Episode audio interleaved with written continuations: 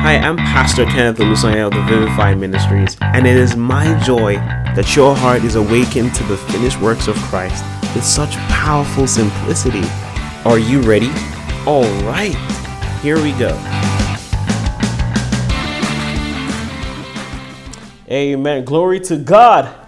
Hallelujah. I hope that you are excited for this teaching this evening because I am. I'm super pumped and ready to go. I hope you are as well.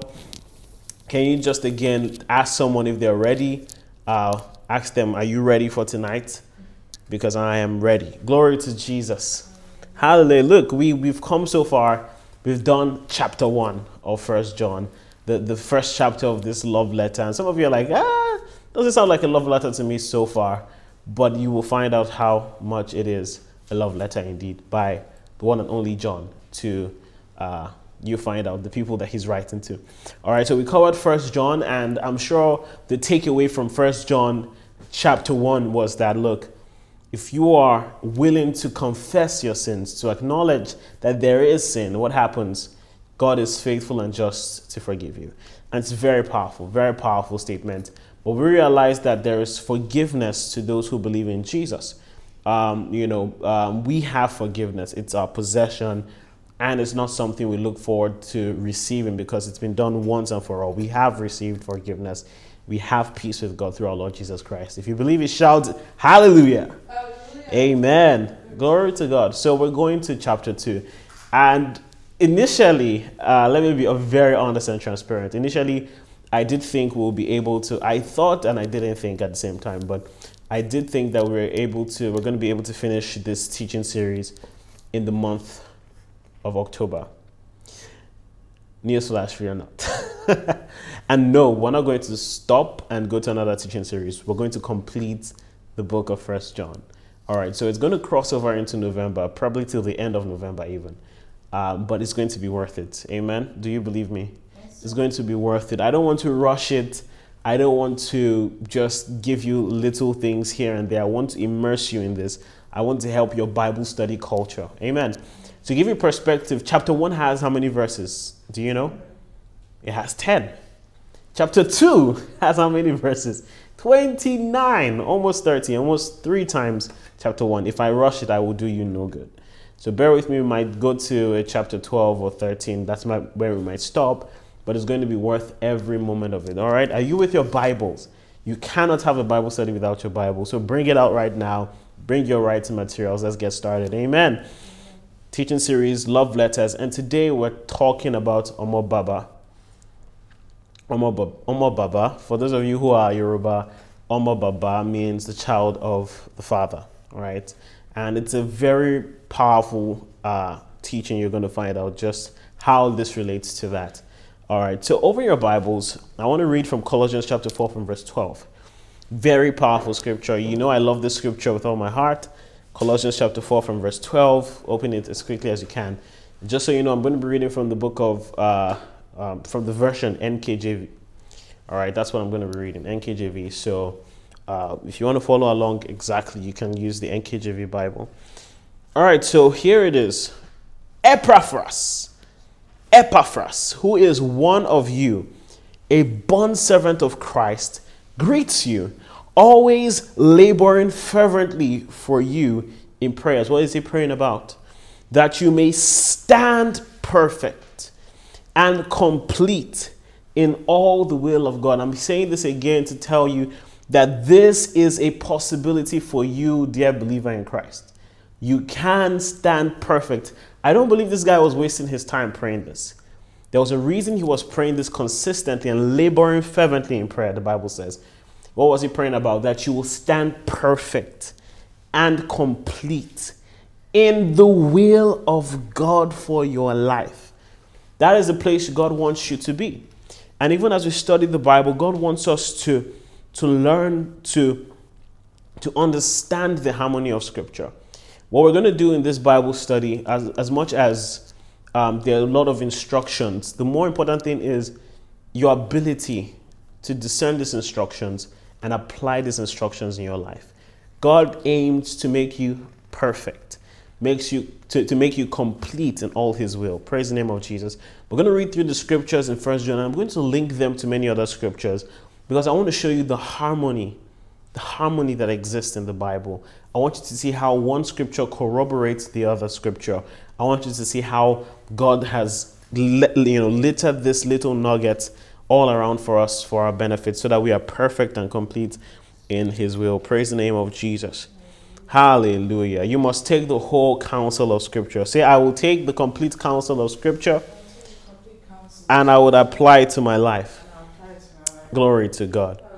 All right, what I want to do before we start, I know you are eager, like, come on, let's do verse 1 already. I'm there, I'm excited. I want to bring a, a balance, even though I, I really ought not to bring a balance. It's balance in itself. But when I say balances, I know some people might be upset and say, Are you telling me I don't have to confess my sins anymore or make confessions? What do you mean that my, my sins are forgiven? That my past, present, future sins are all gone? Nothing, no issue with God on that front. It doesn't make sense. I feel you're a, you're, you're a false teacher, sir. well, uh, no, I'm not. but I want to show you something very important. I want to show you um, something the Bible also says in this line when it comes to to when you make mistakes, when you actually fall, right? And there's there's a teaching I've done this uh, done on this a couple of times. It's I call it the four R's. I don't know if I can remember right now, but the four R's. The first one is repentance. All right, repentance. The next one is remember. I think the next one is um, um, the next one is remember. The next one after that is uh, something else and then restart. I can't remember. I'll remember uh, as soon as I can. But that first one is what I want to highlight repentance. Repentance. All right. Repentance in the scriptures. Where does it come into play to believers? Of course, repentance is what happens when you acknowledge your sins and then you get saved. You believe in Jesus and his work and you get saved. But where is the context for repentance? Do you just do anything that is wrong and just go away with it because you're already forgiven? Or I don't need to confess that sin because it's fine. Or I watched porn yesterday, or I stole this yesterday, or I told a lie yesterday, or I did what I shouldn't do. And, you know, it's fine, I'm already forgiven. There's nothing to do about it. And then you go about your day like nothing happened. If that is you, you're in a very, very dangerous place. Let me just say it. If you go about being numb to, to the things that you know are wrong, you're in a very, very dangerous place, and God doesn't want you to be there. Where God wants you to be is to stand perfect and complete in His will. His will for your life is righteousness. His will for your life is a life of holiness. Praise the name of Jesus. So look at this, 2 Corinthians chapter 7, from verse 8 to verse 13. Glory to Jesus. 2 Corinthians chapter 7 from verse 8 to, to 13. I'm reading from the NLT, so please follow along oh, this is a cute scripture, but it's, it's, it shows something very powerful. So Paul is writing to the Corinthians who had misbehaved. You've seen his letter. In, in 1 Corinthians 14 was actually what he was talking about. All right. He says, I'm not sorry that I sent that severe letter to you. Many people don't know this. He's talking about 1 Corinthians, right, the whole book. It was a letter to these guys to warn them, to instruct them, you know, where he tells them, you know, you people are messing up in the church you know, and he's correcting them. They are doing excessively in First Corinthians 14 in things of spirit. They're bringing so much confusion. He's correcting them. He's doing all of these things. They are not taking the Lord's supper. You know, they're taking it in vain. They are they're not they're observing communion the way it should be done, and he's correcting them. So he's saying, "I'm not sorry that I sent that severe letter to you, though I was sorry at first, for I know it was painful to you for a little while. Now I am glad I sent it." Not because it hurts you, but because the pain caused you to repent and change your ways. It was the kind of sorrow God wants his people to have. Look at that. So there's a type of sorrow God expects you to have for wrongdoing. It says, So you were not harmed by us in any way. For the kind of sorrow God wants us to experience leads us away from sin and results in salvation. Glory to God. It's a kind of godly sorrow, godly sorrow. But worldly sorrow, which lacks repentance, the godly kind of sorrow is what you might call remorse. You were caught in an act and you were sad you were caught in an act, but not necessarily that you did that act. So the world's kind of sorrow lacks repentance, which results in spiritual death. Just see what this godly sorrow produced in you. Like he's boasting about it. Look at this, this godly sorrow. Look at what he's done for you. You know, there's such earnest, earnestness, such concern to clear yourselves, such indignation, such alarm, such longing to see me, such zeal, and such a readiness to punish wrong. You show that you have done everything necessary to make things right. My purpose then was not to write about who did the wrong or who was wronged. I wrote to you so that in the sight of God, you could see for yourselves how loyal you are to us.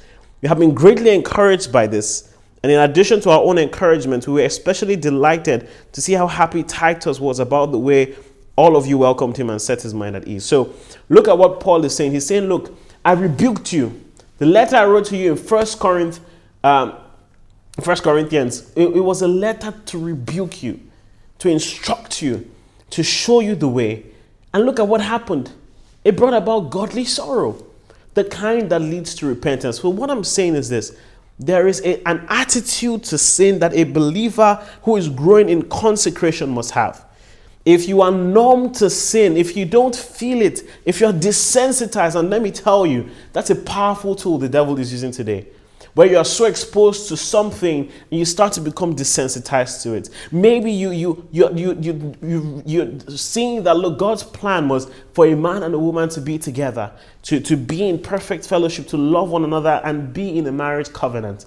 And now in the movie or TV series you're watching, it's not a man and a woman, it's, it's Adam and Steve, or maybe it's Madame and Eve that you're seeing in that movie. And you're fine, you're okay, like, oh, they're so cute together. No, they're not. You know, and that's how we get desensitized to these things. Sometimes we start to compromise our values because, well, I don't want to hurt anyone. Well, it's not, it's not so bad. It is bad. And God wants you to have godly sorrow when there's any deviation from His will, from His plan. Anything that will stop you from standing perfect and complete in His will, you must be upset about it. You must have godly sorrow towards it, the kind that leads to repentance. Praise the name of Jesus. I want to extract something from this. I want to show you something that this is how God corrects. A lot of us in the church, we are not accountable anymore. We want to run our lives a certain way. We don't want anyone to talk down on us or correct us about anything because we, we're fine all by ourselves. But that's not God's idea. This is how God corrects. He corrects in two major ways through His Word, through the written Word. He corrects through the written Word. And we'll see that in 2 Timothy chapter 3 from verse 16 to 17. I'll rush through it. Oh, God, help me to keep the time. 2 Timothy chapter 3 from verse 16 to 17. It says, All scripture is given by inspiration of God and is profitable for what? Doctrine for reproof. Right? Reproof is a word that means naturally to correct, but here it's more detailed. It's to give evidence for why something is so. For correction, for instruction in righteousness. That's what the word of God is. It's, it's all scripture is given for this purpose. To, to give you a system of doctrine, to give you evidence for what you believe, to correct you and to instruct you in the right way to go. Verse 17, for what purpose? For what purpose is this? That the man of God, the woman of God, the people of God may be what? Complete. You see that word there again.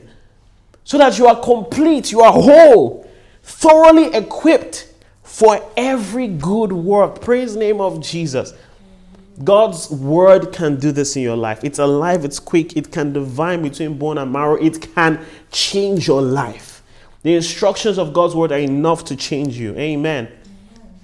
Number two, through his ministry gifts, just like what happened with Paul. God, you know, revealed this in, as you see in Ephesians chapter 4, when Paul wrote that God put these ministry gifts, the teacher, the evangelist, the prophet, the apostle, for the edification of the body of Christ, so that we are not tossed to and fro by every wind of doctrine, so that we are stable in the truth. So God uses ministry gifts. God can use your man of God, your woman of God, to bring correction, to bring the, the counsel of the Lord to you. And in those moments, you need to receive this counsel. You need to receive it with godly sorrow. Don't try to, to, to talk down about it or reduce the effect that it's not that bad. At least I'm not like that other person. No, accept that you are wrong. Have godly sorrow. You know, there, there's a kind of mourning you have that you made that kind of mistake, but not the type that leads to condemnation or, or guilt, but the kind that reminds you that, look, your life is a life of righteousness. It's not a life where, you know, it's according to the dictates of the world. Your life is for the Lord. You were bought with a price, like, like Pastor Chisholm read earlier. You were bought with a price. Your life is no longer your own. You have to live for the one who has, you know, called you and saved you. Praise the name of Jesus. So God corrects through His word, He corrects through ministry gifts. But you see, He doesn't correct through sickness, poverty, or death. That's not how He, he doesn't teach you a lesson by killing you. What lesson is learnt? He doesn't do that. His word is enough. He doesn't need to send a lightning bolt to strike you. His word is enough. Whether it's written word or through his ministry gifts, it's enough to change your life if only you are humble enough to receive it. I hope that's clear. So when you fall, there's true repentance. If you make a mistake, there's a place to repent. Yeah, yes, we know we have forgiveness in Christ. Yes, we know we have peace with God through Jesus. But there's a place where you see the mistakes that you've made. You made you did something wrong, you sinned, and you're not happy about it. You're as hating to sin as God is. You, you just detest it. All right, there is that, and God expects it of us. Praise the name of Jesus. Are you ready to start with me at chapter at verse 1? Are you ready to go? All right, let's do this. Let's do this. Praise the name of Jesus. Verse 1. 1 John chapter 2 from verse 1. Praise the Lord.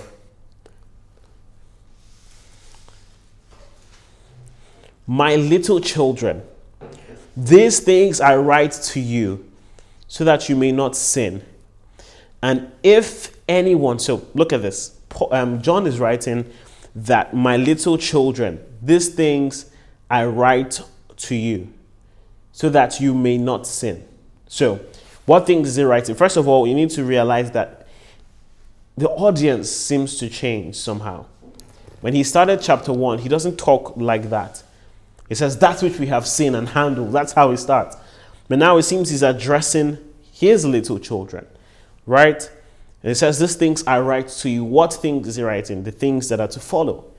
This chapter and the next and the next, right? At least we know for this chapter. So he's writing these things. For what purpose? So that they will not sin. So he's writing this to equip them so much so that they do not sin.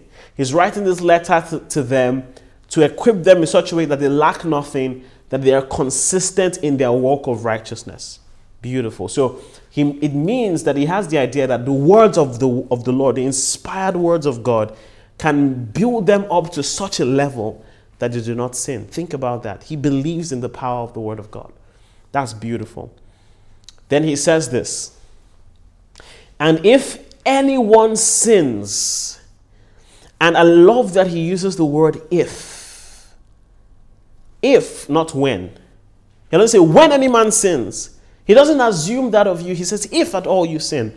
And I like that he gives the possibility of living a, a life consistent in righteousness. I love that. It gives me hope. It gives you hope as well, I believe. That, that this that sin can be an if for you. It doesn't have to be a when. It doesn't have to be predictable that you would sin. It could be that your the prediction of your life and the outcome of your life would always be consistency in righteousness. That's beautiful to see. But he says this perhaps, perhaps you make a mistake. Perhaps you fall. You are, you are blindsided. You are in a moment of weakness. Perhaps if anyone sins, guess what? Confess your sins, list them one by one.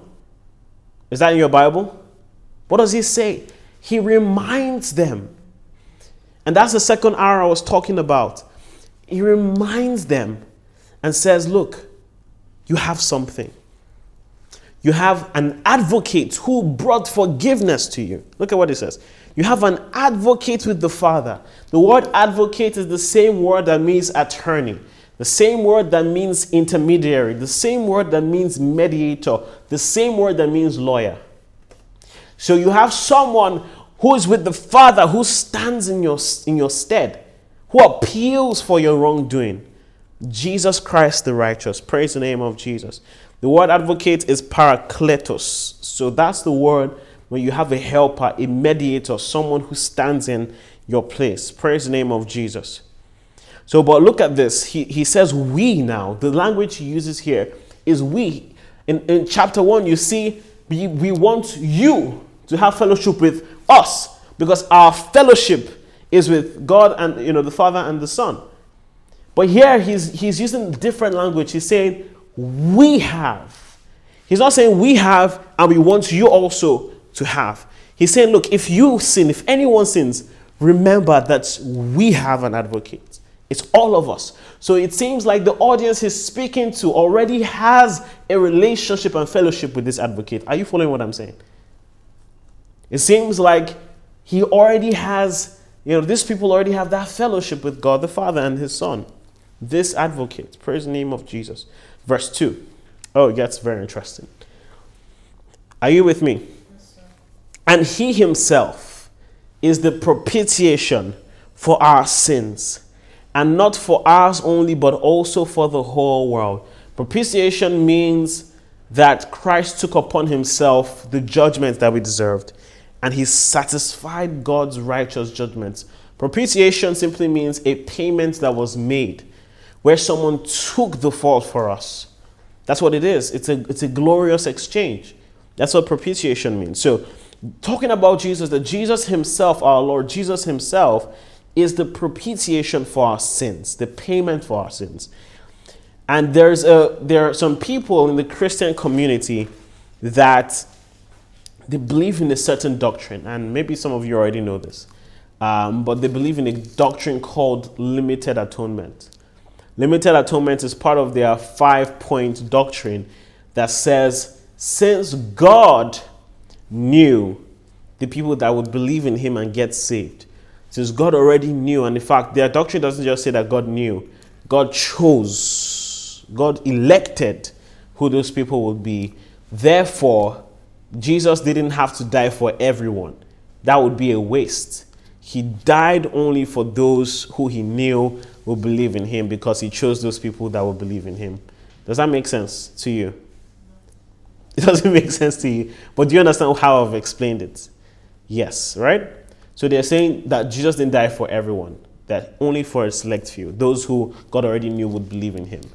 But this scripture literally breaks that down, squeezes it, throws it in the trash can, closes the trash can, throws it in the garbage truck, takes the garbage truck into an infirmary, uh, in an incinerator, I beg your pardon, burns it, and the whole incinerator crumbles as well. It, it just doesn't work anymore, right? Look at what it says. Look at verse where is it? Verse 2. It says, Not for ours only. So the provision for the forgiveness of sins was not just for us who already have forgiveness, it was made available to what? The whole world. The whole world. That is good news.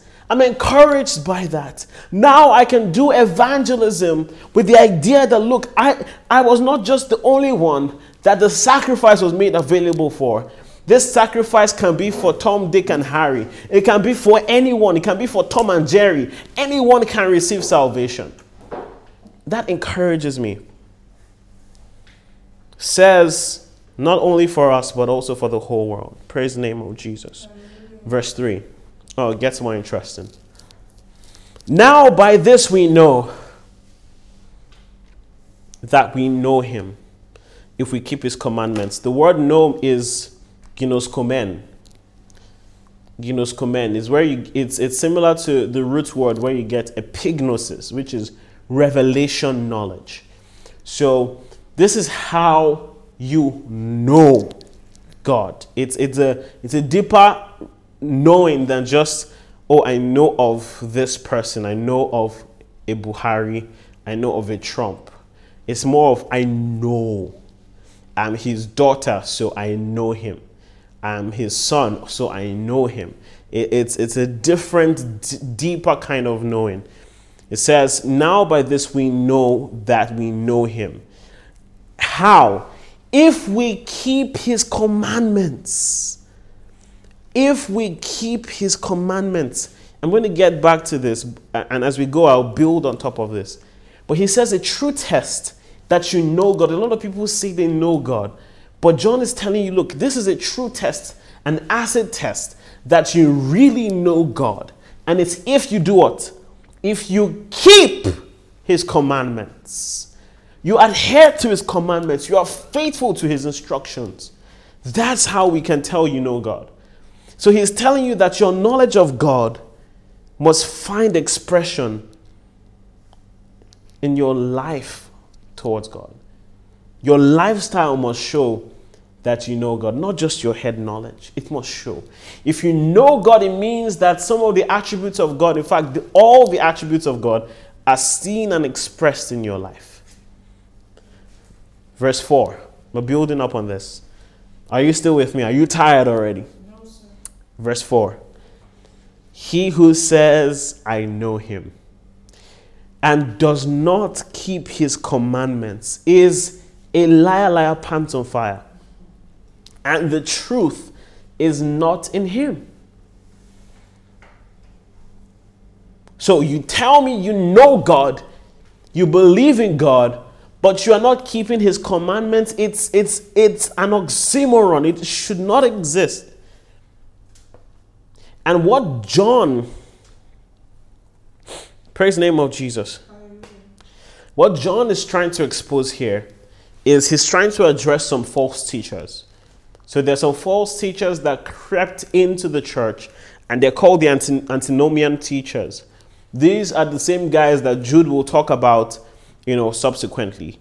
But you see, John is opposing these guys because these guys were popularizing a doctrine that you see, you can know God, but it doesn't matter how you live. Who cares about how you live? God has given you freedom, hasn't He? Where the Spirit of the Lord is, there is freedom. Do whatever you like. Do whatever you like. Enjoy yourself. You know, it's like this is this is this things that remind me of a a, a post that I that was on Facebook some years back, many years back, and I've shared this a lot, but it's still it's still etched in my mind.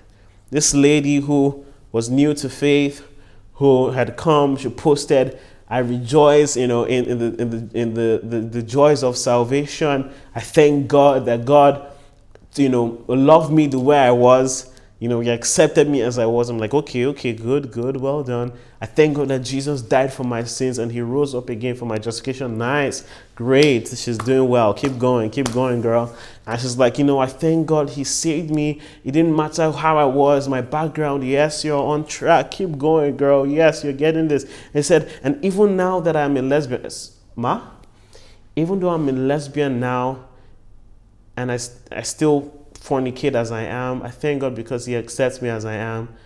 None of this matters. He still loves me the same. Praise be to the Lord. Eh? Don't praise God. Stop that. I remember this post so clearly. I was shocked. And she didn't just cook this up in her mind, she was taught. She was taught by some teacher somewhere who was extreme in his teaching of grace or her teaching of grace telling this woman, this poor woman, that you can do whatever you like and it doesn't matter. God still loves you and accepts you the way you are. When He returns for you, He will just accept you, wade through all the mess, and take you as you are. Don't get it twisted. That is false. That is from the pit of hell. It's a lie. Like I always say, God did not change you or save you to leave you as you were, He saved you to be like Him. He accepted you as you were, quite all right, very true. And we are grateful for that. We honor that. We celebrate that. But God didn't save you to leave you where He found you, He saved you to take you to where He destined you to be. The Bible says we are His workmanship, created, created aforehand. We're created for that, for good works. That's God, that's your destiny in Christ, good works. That's where God wants to put you. So he was battling these guys, and you see it in Jude chapter 1 from verse 3 to 4. Open your Bibles there very quickly. John, uh, Jude, I beg your pardon, addressed this as well. So people were saying, I know him, I know him, but they were living a life that was not consistent with how God would live.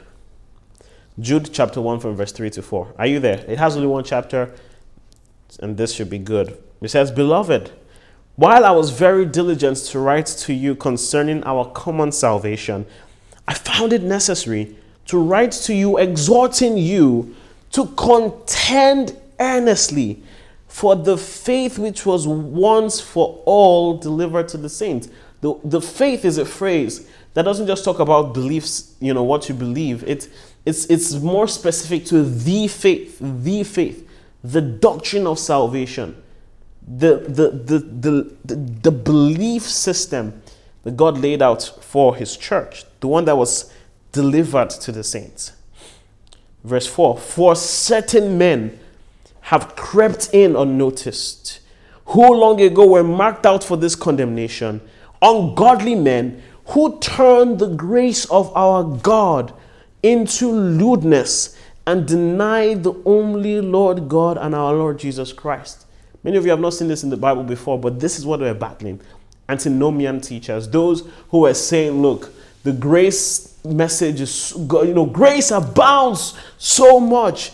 Oh, what shall we say that grace may abound and we continue in sin? Of course, go ahead. Grace covers it all. These were the people that John, Paul, Jude were wrestling against, fighting against Timothy. And they still exist today. There are people that would have you believe you can live a careless life but not here in Vivify. We will stand perfect and complete in all the will of God. If you believe that, shout aloud, hallelujah. hallelujah. Glory to Jesus. You cannot be dead to sin and still live in it. Mm. Praise the name of Jesus. You cannot be justified through faith without the works that follow that faith. You cannot.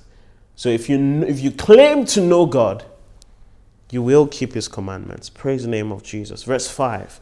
Oh, it gets even more interesting. Verse 5. But whoever keeps his word, keeps his commandments, and we're going to find out what these commandments are in a moment. But whoever keeps his word, truly the love of God is perfected in him. By this we know that we are in him. I'll read that again. But whoever keeps his word, truly the love of God is perfected in him. But this we know, by this I beg your pardon, we know that we are in Him.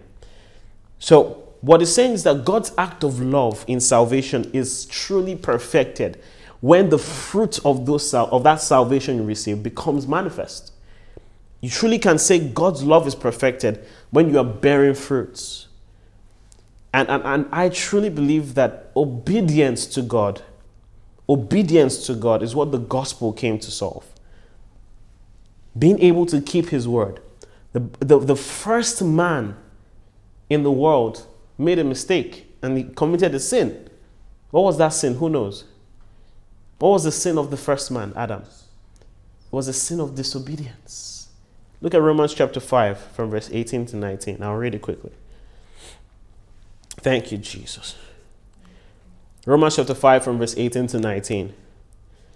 It says, Therefore, as through one man's offense, judgment came to all men. So the, the Bible is saying one man's offense, Adam's offense. He hasn't said what this offense is. So because of one man, judgment came to everyone, resulting in condemnation. But even so, one man's righteous act, the free gift, came to all men, resulting in justification of life. This is good. Verse 19. For as by one man's what? Ah, I can't hear you. For as by one man's disobedience, many were made sinners. Who is this one man? Adam. So also by one man's obedience, many will be made righteous. Glory to God. The gospel came to solve the problem of disobedience, to make a people obedient to the will of God those aligned to his righteousness. That's what the gospel came to solve. As simple as that. Colossians chapter 3, from verse 6 to 7.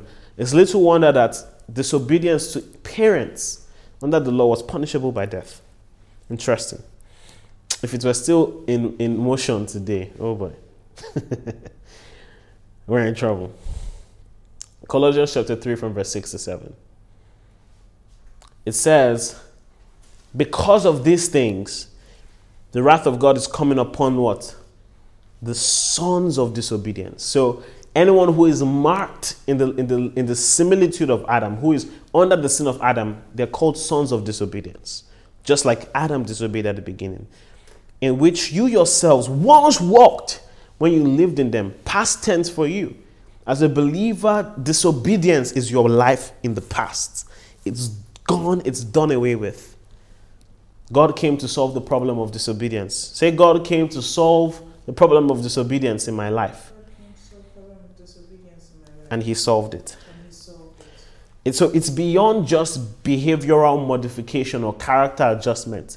It's, it's deeper than that. It's not just about saying yes or saying no. There's something else uh, at stake. The, the, the, the gospel came to solve a deep problem, as deep as your, your very nature. And Ezekiel chapter 36, from verse 25 to 27, says this.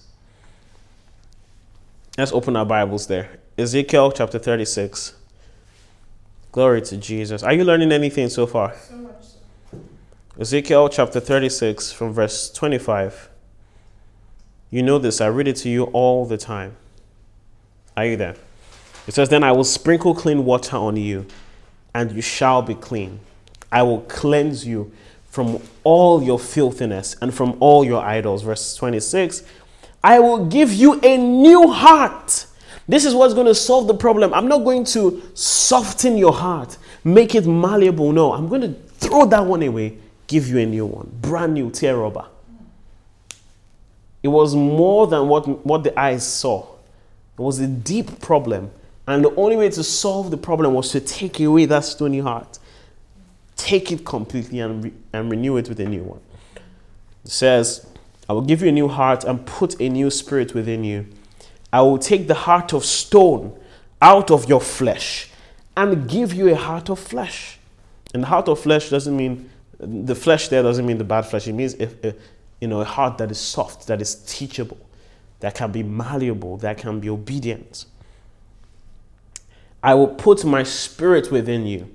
Verse 27 and cause you to walk in my statutes, and you will keep my judgments and do them. What is the result of putting the spirit in you? That you can what? That you'll be able to walk in God's statutes, and you'll be able to do what? Keep his judgments and do them. So, the mechanism that God was installing, the operating system that God was updating in your life, was to give you the ability now to keep His commandments. Praise the name of Jesus. The gospel came to solve this problem, this problem of disobedience. Glory to Jesus. I'm going to read Philippians chapter 2, where Pastor Chisholm read again today. Philippians chapter 2 from verse 12. I'm going to read up till verse, verse 15. Glory to Jesus. Glory to Jesus. Verse 12 to 13, um, then I'll read 14 to 15. It says, Wherefore, my beloved, as you have always obeyed, not as in my presence only. And I love that he starts this way.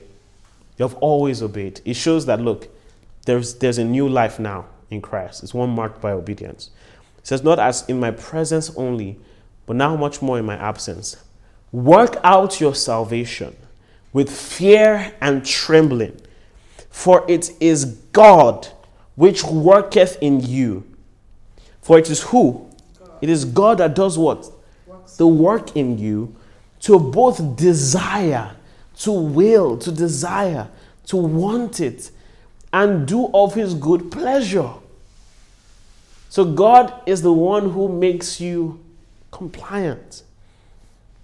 Verse 14 Do all things without murmurings and disputings, that you may be blameless and harmless, the sons of God.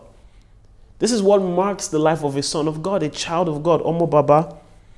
That you are blameless, you are harmless, without rebuke, even in the midst of a crooked and perverse generation, among whom you shine as lights in the world. You shine as a light of obedience among sons of disobedience. This is God's plan for your life. Paul is admonishing the people here that they should yield to the state of their spirit, that obedient spirit. This is how we truly know that you know the Lord. He's asking them to be obedient to God, to be obedient to God. And even the forthcoming national you know, elections, be obedient. If you know, you know. Verse 6.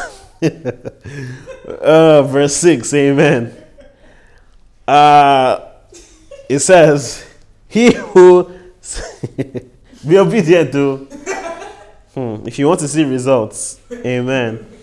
Uh, verse 6 He who says he abides, the word abides is mene in the Greek. It means to remain, to stay, to be immersed. He who says he abides in him ought himself also to walk just as he walked. You're meant to resemble your papa. That's what he's saying. Not just in talk, walk the talk. Walk the talk. If you truly are in him, you ought to show forth his characteristics. You ought to, you know, his character needs to rub off on you. He needs to show if you really are in him. That's what he's saying. He who says he abides in God ought to walk the same way God walks.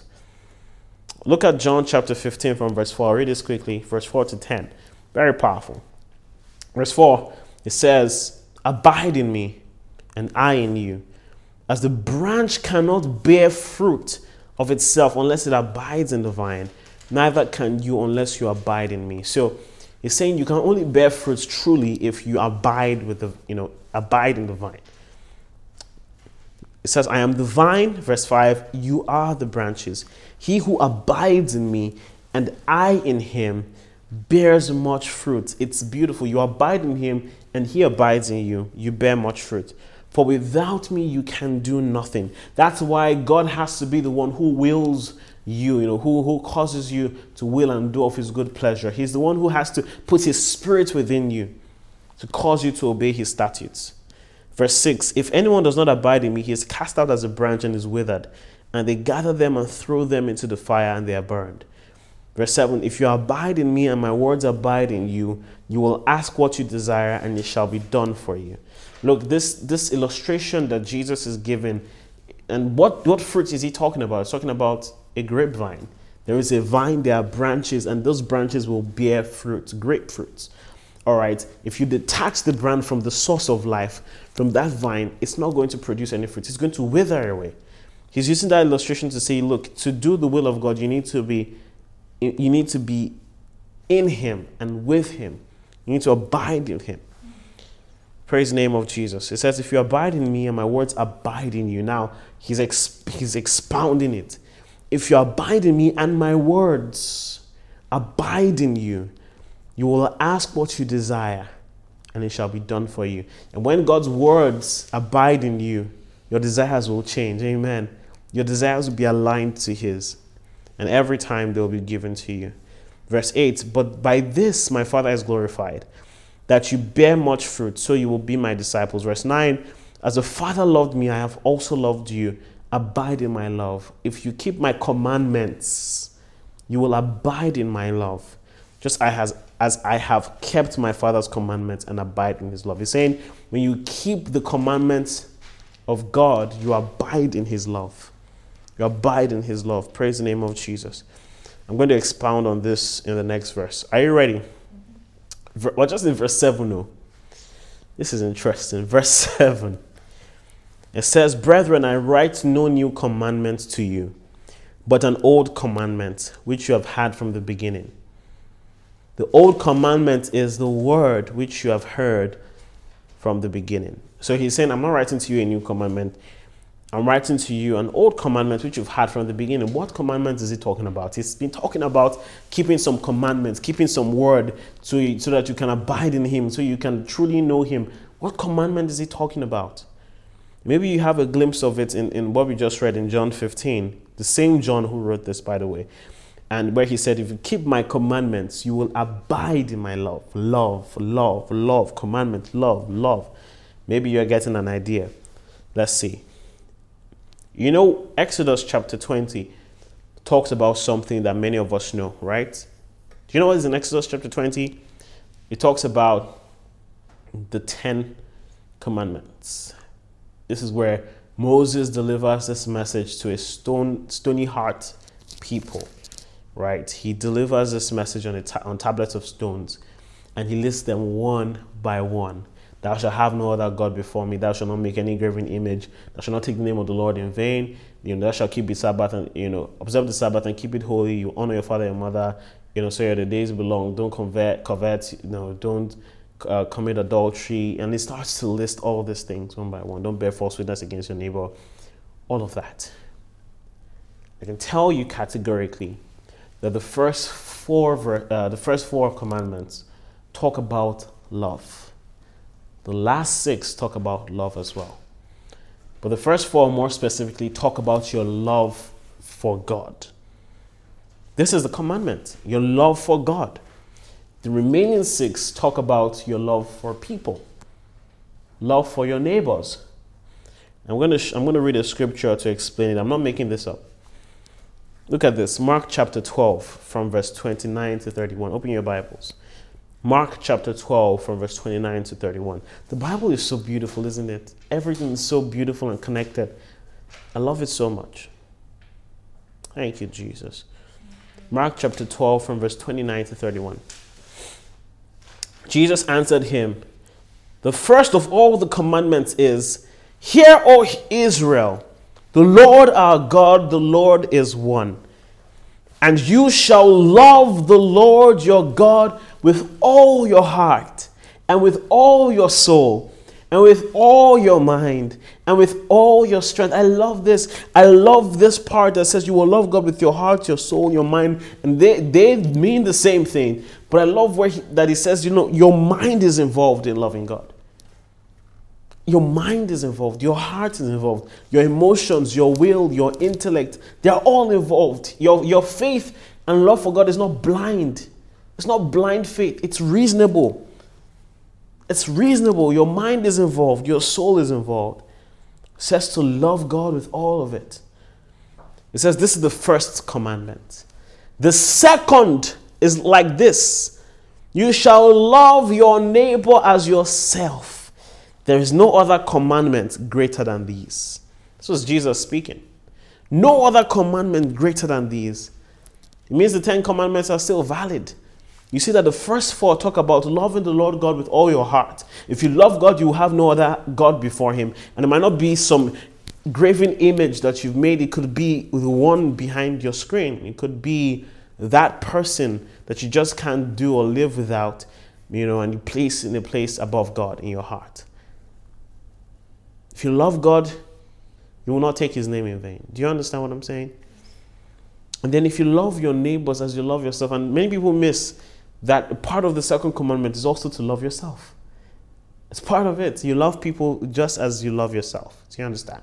Of course, there's even a much more uh, greater standard to love so sacrificially that you put others before you.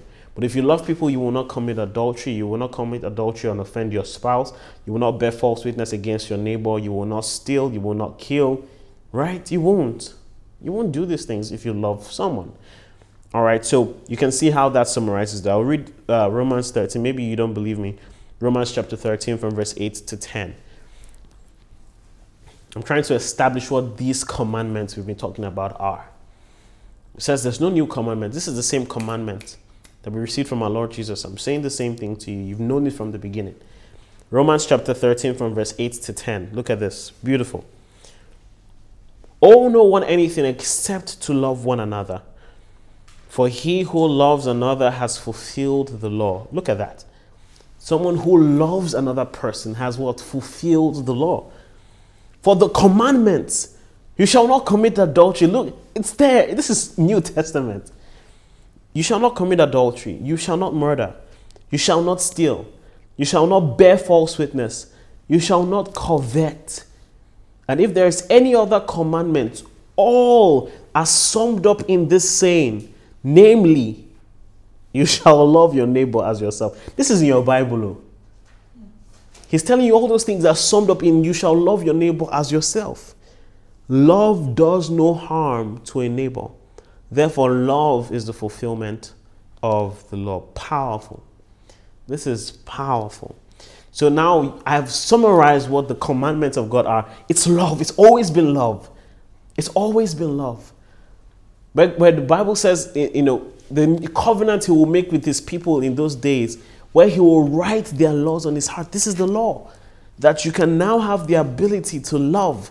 That the fruit of your spirit is love joy, peace, love is a fruit of your spirit, is written on your heart. Now you have the ability to love God and to love His people. Glory to God. Mm. That's the commandment. Is it hard?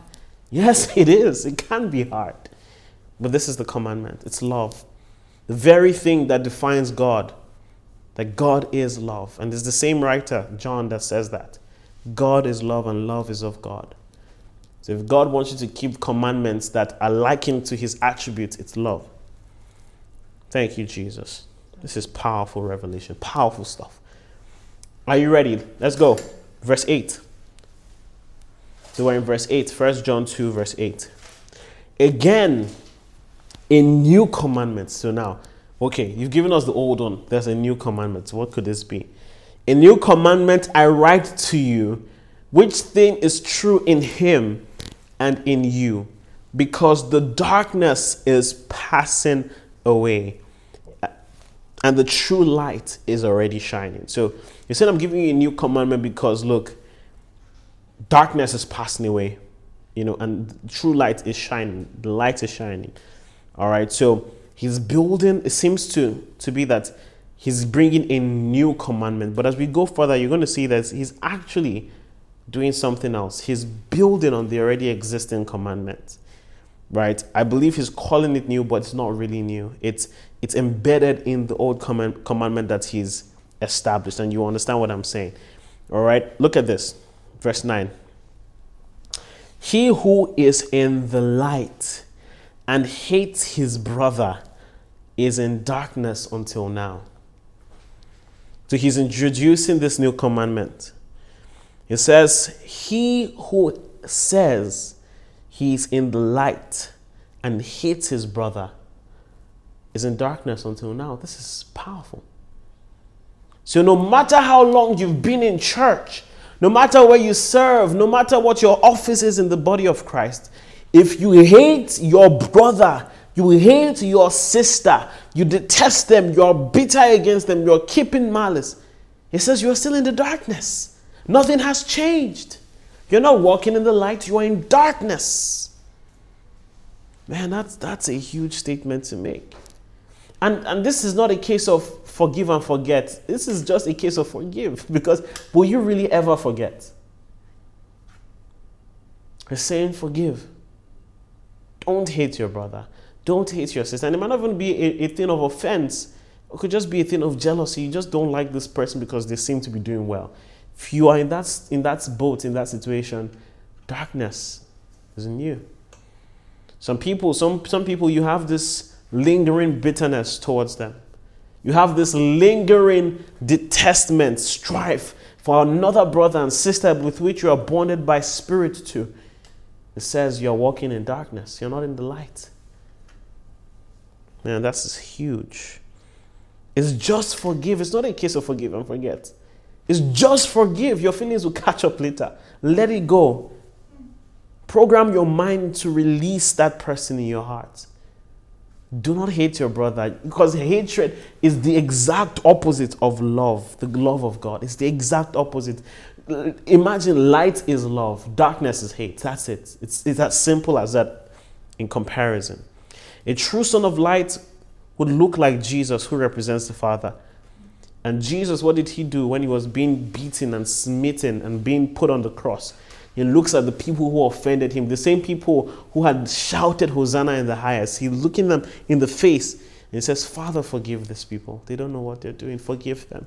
I don't hate them. I'm doing this, even being killed because I love them. Look at what the Bible says. This is going to, this is going to hit you deep. If it's not already hit you so far, what we've read, this is going to hit you another one. Luke chapter 6 from verse 27. This Bible is so harmonious. I love it. Thank you, Jesus. Thank you, Jesus. Brahma sutem brektikas. Oh, every hurt, every pain, every bitterness dies today. Amen. Oh, you didn't hear what I said. Every bitterness in your life, every strife that has been hidden or just put aside in some corner, it dies today. Amen. The love of God will replace all that ails in Jesus' name. Glory to Jesus. Luke chapter 6 from verse 27 to 36. Are you ready? Yes, Glory to God. It says, But I say to you, oh no, look, sit up, sit up. This scripture is not for people who are lying down. Sit up, wherever you are. Get ready. This is going to hit you. But I say to you who hear, love your enemies. Do good to those who hate you. Bless those who curse you. And pray for those who spitefully use you. What? Pray for them, not just be okay with them or forgive them. He says to pray for them. Oh, come on. Jesus, what are you saying? This is huge. To him who strikes you on one cheek, offer the other also. Wow. And from him who takes away your cloak, do not withhold your tunic either. Wow. Give to everyone who asks of you. And from him who takes away your goods, do not ask them back. And just as you want men to do to you, this is the golden rule, you also do to them likewise. What you want someone to do to you, do it back to them. But if you love those, look at this now, it gets serious. But if you love those who love you, what credit is that to you?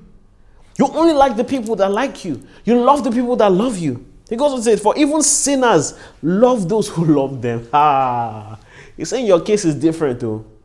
Even sinners like people that like them. And if you do good to those who do good to you, it's, you're only doing nice things for those people who have done nice things for you. He said, What credit is that to you? For even sinners do the same. And if you lend to those from which you hope to receive back, you are giving to those you know can pay you back. He says, What credit is that to you? For even sinners lend to sinners to receive as much back. But love your enemies, do good, and lend, hoping for nothing in return. And your eye, ah, glory to God, and your reward will be great. There's incentive for this, so. And the rewarder is not man, it's God. It's God in this life and in the hereafter. He says, Do this. Do good. Lend. Don't hope for anything in return. Your, your reward is great. And you will be the sons. You, you will be Omobaba. You will be the sons of the Most High. For he is kind to the unthankful. Ah! God is kind to the unthankful and evil. Therefore, be merciful just as your Father also is merciful. This is powerful. Show mercy to those who don't deserve it. Show love to the most undeserving because you yourself are undeserving, undeserving of love. Look at Romans chapter 12. Let me just read this to rehash this one. I'll read it as quickly as I can. Romans chapter 12. Hmm. We're going to read from verse 14. Verse 14. You've seen the words of our Lord Jesus very hard, very strong, but very possible. But look at Romans chapter, chapter 12 from verse 14. It says, Bless those who persecute you. you. You can hear the words of the Lord echoing here, right? Bless those who persecute you. Bless and do not curse. Rejoice with those who rejoice, weep with those who weep. Be of the same mind towards one another. Do not set your mind on high things, but associate with the humble. Be not wise in your own opinion. Now look at verse 17. Repay no one evil for evil. Have regard for good things in the sight of all men.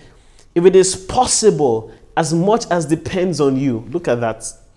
If it is possible, as much as your, your ability can carry, live peaceably with all men. If it's within your purview, if it's within your ability to make peace, make that peace. Let there be no person that comes to mind that you are not at peace with.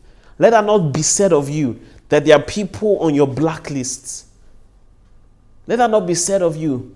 Love your enemy. Now, this is not reestablish a relationship with your enemy. That's not what it's saying. This is a supernatural act of love where in your mind's eye, this person, as you see them, you've let go of all the offense. You don't take any record of wrong. You see them as people worthy of love, just as God counted you worthy of his love. You forgive them. Look at this. Beloved, verse 19, do not avenge yourselves. You've watched too much Avengers now. You want to always do bad things to people. That's, that's, that's what Jesus is saying uh, through, through, through Paul here. But rather give place to wrath, for it is written, Vengeance is mine, I will repay, says the Lord. God will take care of you. Your, your, your part is not to do wicked things, do me, I do you. Leave it to God to avenge you.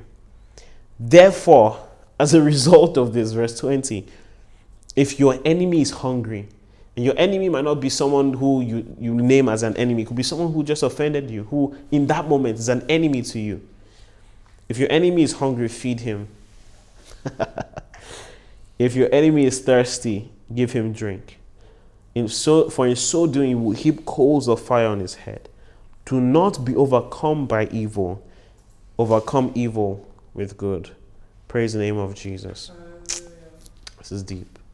The verse we read is verse 9 in 1 John 2 says, He who says he is in the light and hates his brother is in darkness until now deep. Verse 10. He who loves his brother, now the other way around.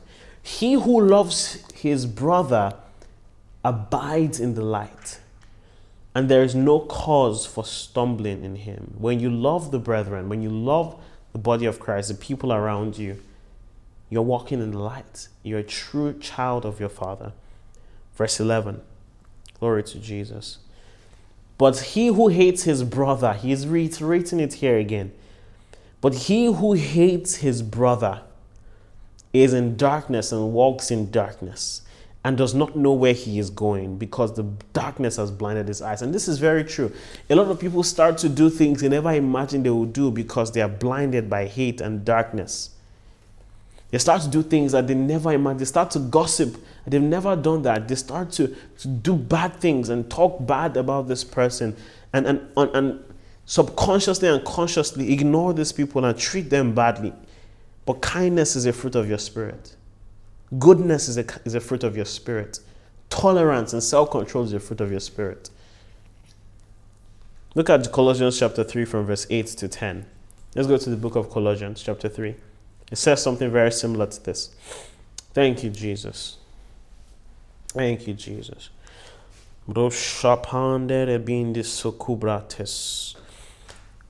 Ah, Colossians chapter 3 from verse 8 to 10, then we'll read till 14 afterwards.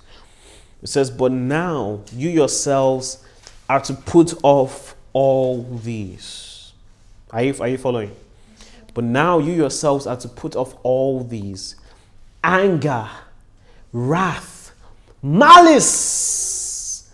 It's in the Bible. Malice, blasphemy, filthy language out of your mouth because now you, you don't like this person who has offended you and made you feel the way that you feel. Filthy language has come out of your mouth. But Paul is saying, put it off. Put it off. Do not lie to one another since you have put off the old man. He's saying all these things that you've put off are a result of you putting off the old man with his deeds. But what have you done? You have put on the new man who is renewed in knowledge according to the image of him who created him. Glory to God. You've put on a new man. Can you say this? I have put on the new man. I have put on the new man. And I'm increasing in my knowledge of the Lord. I look more and more like Jesus. I look more and more like my Father. Amen. Glory to God. Verse 12 Therefore, as the elect of God, holy and beloved, I love how he calls us holy. That's the assumption of you. You're holy and you're loved. It says, put on tender mercies, kindness. Not just mercy, oh. tender what? Mercy. When you see the Bible add an extra, whether it's tender kindness or tender love, you know, it's, it's very tender. It's warm. It's heartfelt. It's from the deepest parts of your heart tender mercies, kindness, humility. I know it hurts your ego to forgive this person. What would they think that you're so easy to forgive that they can take advantage of you? Yes, they took advantage of your Lord Jesus Christ, the one who gave his life for the ones that, that des- des- uh, spitefully used him. He gave his life for them. Yes, they took advantage of him because of his love but you wear humility like a badge. Meekness, long suffering, which means patience, to suffer hardship long enough. bearing with one another. Look at that. Bearing with one another. It's talking about the brothers in Christ. Bear with one another and forgive one another. If anyone has a complaint or an offense against another, even as Christ forgave you, so also must you do. But above all these things, put on love. This is the commandment. This is the commandment. Put on love, which is the bond of perfection. Glory to Jesus. He's revealing your life. He's telling you the kind of life you've been called to a life of love. God, life of love. Praise the name of Jesus. Now go to verse 12, and this is where we're going to end today. This verse. It says, I write to you, little children. And little children here means teknia. Um, the original Greek still says they're little children, like infants or children growing. I believe uh, when he writes my little children, he's talking um, to people who are growing in the faith, people he aims to grow to maturity. You know, he wrote at the beginning that I write these things to you that you sin not. So he's, he's telling you that no, he's, there's there a group of people he's counseling, he's growing in the faith, he's grooming, he's edifying to a point of maturity where they're consistent in their walk with the Lord. So that's what he's talking. He's writing to them, he's talking to them again. I write to you, little children, because your sins are forgiven you for his name's sake. The word name is onoma, which means authority. The same place where you say, at the name of Jesus, at the onoma of Jesus, at the name of Jesus, at the authority, at the power, at the reputation of Jesus. He's, he says, Your sins are forgiven, not your sins will be forgiven, or your sins may be forgiven if only you confess. He's writing to them because their sins are already forgiven. And it's for his namesake, for his glory, for his reputation, that the work he came to do once and for all was achieved. That when he said it was finished, it really was finished, and it afforded this people forgiveness of sins. Praise the name of Jesus. This is beautiful. And I find this interesting, this particular verse. It's so powerful, and I want to emphasize something here. He's saying, I'm writing this to you because your sins are forgiven. I, I find that with, with the knowledge that you are forgiven comes the freedom to live forgiven. I'll say that again. With the knowledge that you are forgiven brings with it the freedom to live forgiven to live free of sin. There's a peace that comes knowing that you have peace with God through Jesus Christ. There's a peace that comes. And it says, I'm writing this thing to you so that you know that you are forgiven. Why is it important that he's em- emphasizing forgiveness of sins? I'm going to give you two stories and I'm going to explain to you how that is so. Thank you, Jesus. Look at this story. Luke chapter 7 from verse 48 to 50. Thank you, Jesus. Thank you, Jesus. This is good. Thank you, Jesus.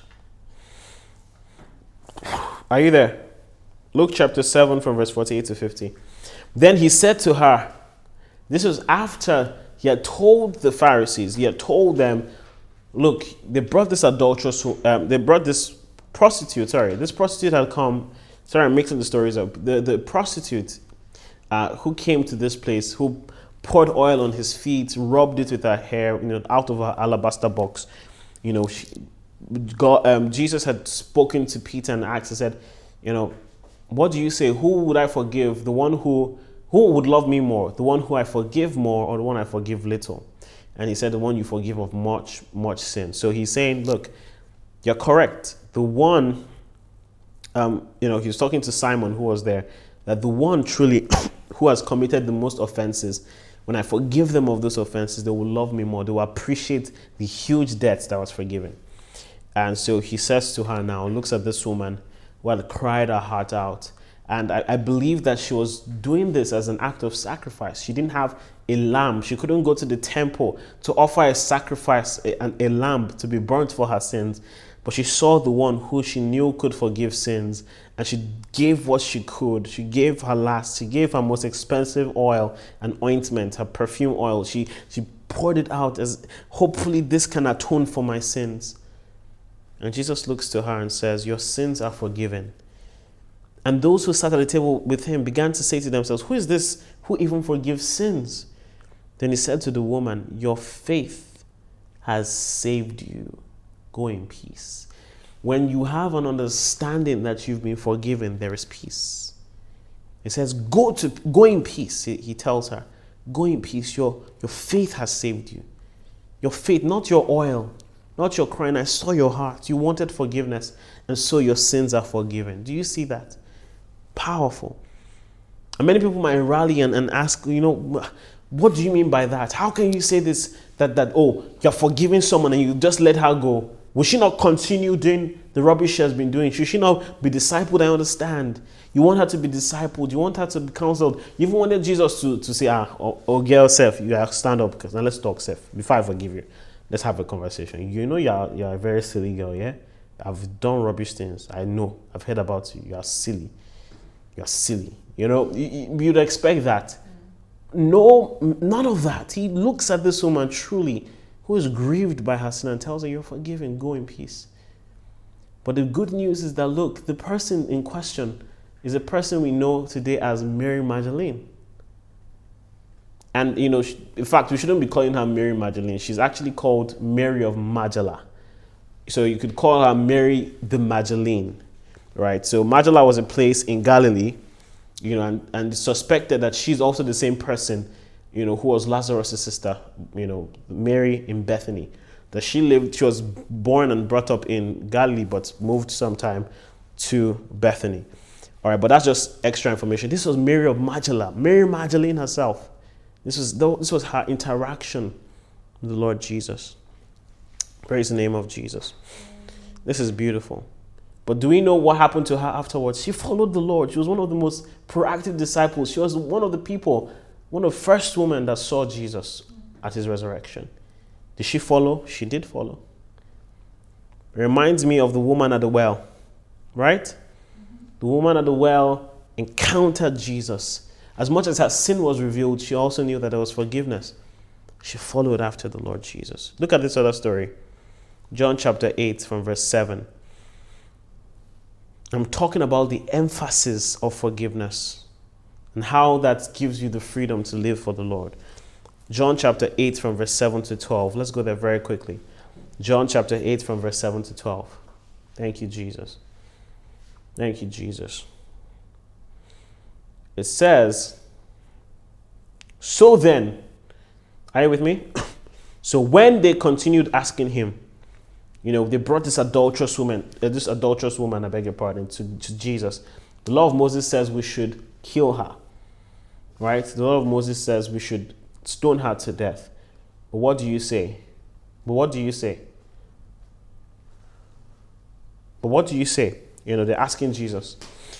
And he raised himself up and said to them, He who is without sin among you, let him throw a stone at her. You know the story, right? And again, he stooped down and wrote in the ground. And those who heard it, being convicted by their conscience, went out one by one, beginning with the, el- with the oldest even to the last. And Jesus was left alone, and the woman standing in the midst. This woman was in tears. She was crying. She was afraid this was going to be her last day on earth. Last moment, she surely was going to be killed. There was no way. She knew the consequences and she was going to pay them. And he says to the woman, he raises up he- his head and looks at her, Woman, where, where, uh, where are all the people that brought you? Where are your accusers? Has no one condemned you? And she said, No, Lord, no one has condemned me. And Jesus said to her, Neither do I condemn you. Go and sin no more. Jesus spoke to them again, saying, I am the light of the world. He who follows me shall not walk in darkness, but shall have the light of life. Look, the realization that you've been forgiven. Look, the fact that Jesus told her, Your sins are forgiven, and tells her, Go and sin no more. Same template which he spoke to the, the, the, the alabaster box prostitute. He talks to her and tells her, Go and sin no more. That's where the freedom is. The power to go and sin no more lies in the forgiveness of sins.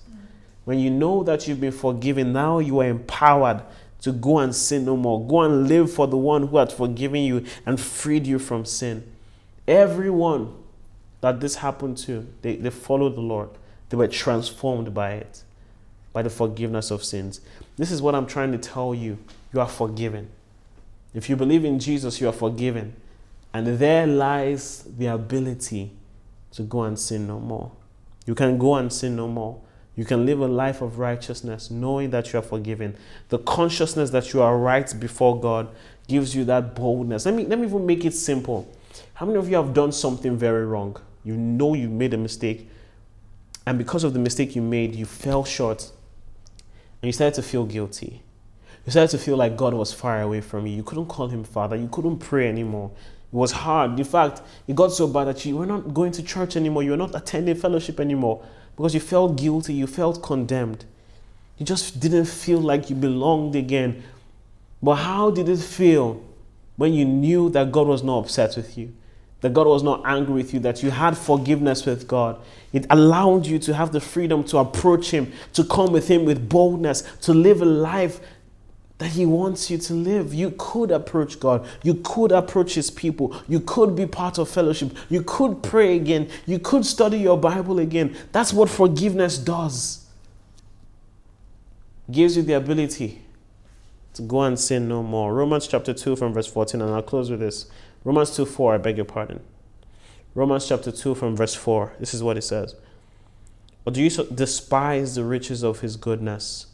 forbearance, and long suffering, not knowing that the goodness of God leads you to repentance. This is it. When God showed his goodness to this woman that we've mentioned, even to a man like Zacchaeus, who was a sinful man, or a man like Matthew, who was a tax collector, and he was he was he was vile according to Jewish tradition. A, a, he was a he was a betrayer, a traitor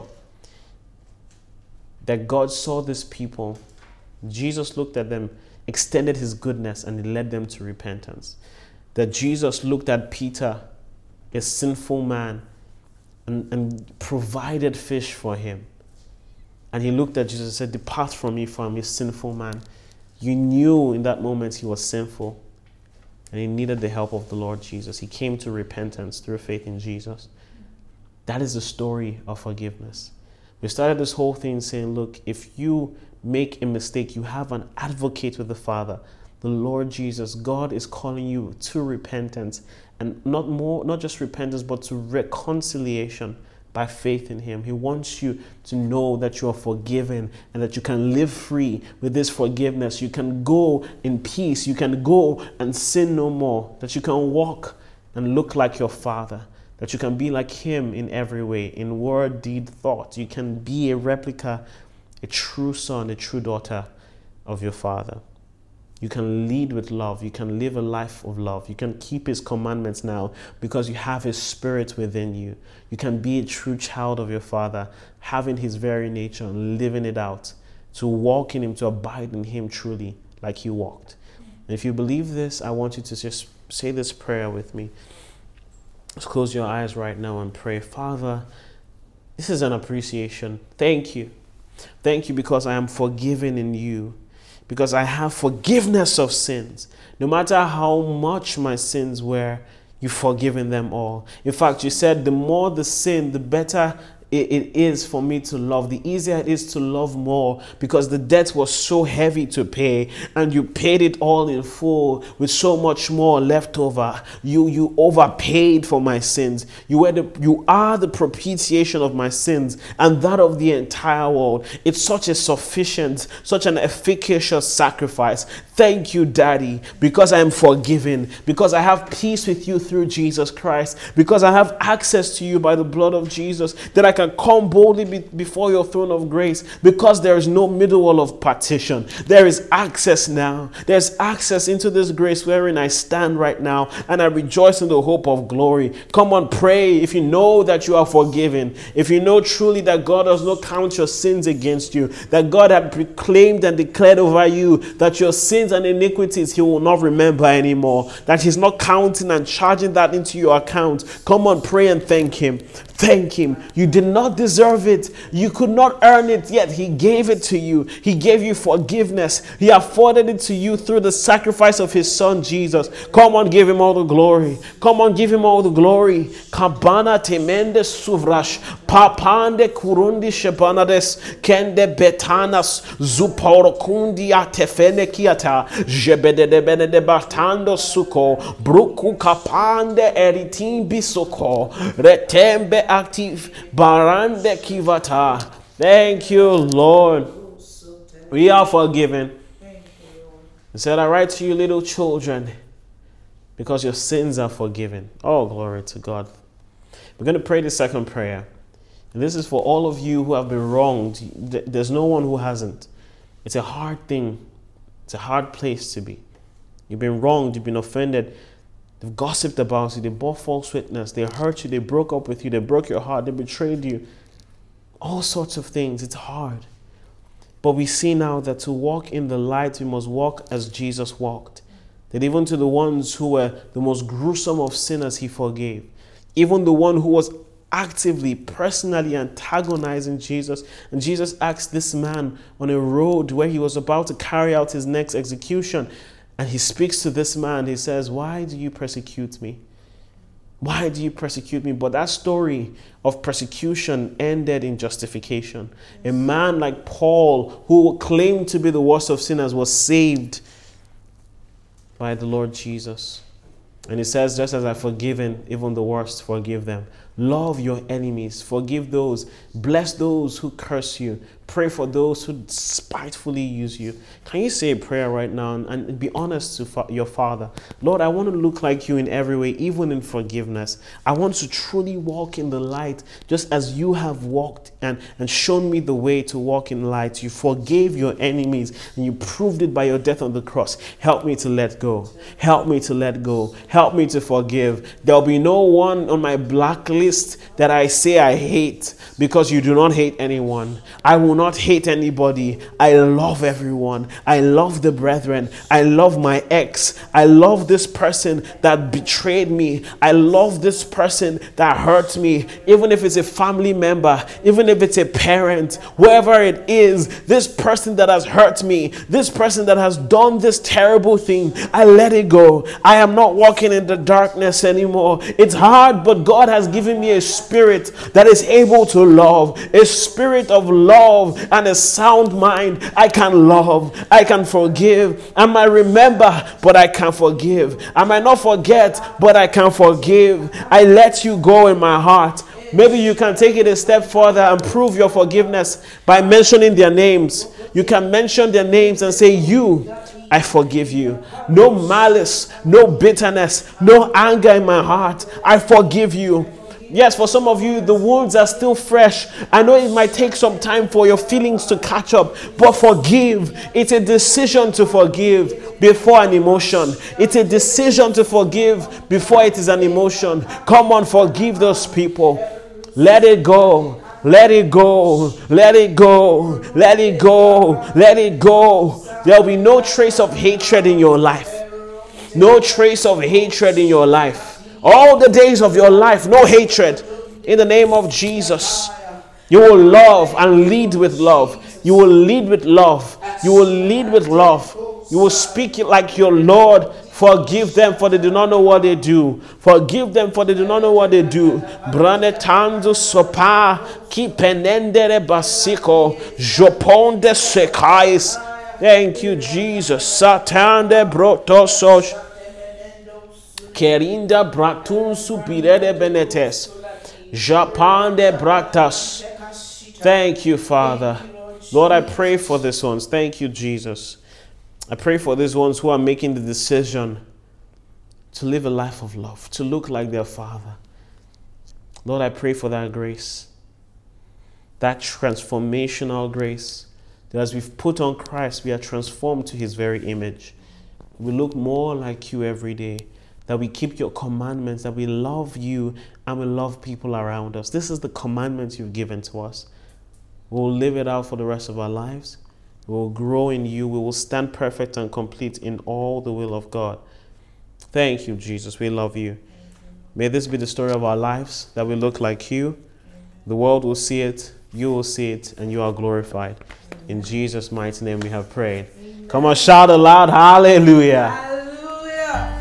I am super confident that this has been a blessing to you. Keep praying with it and let these words drive you to action to live in the fullness of the will of God for your life. Stick around for more. God bless you. I love you.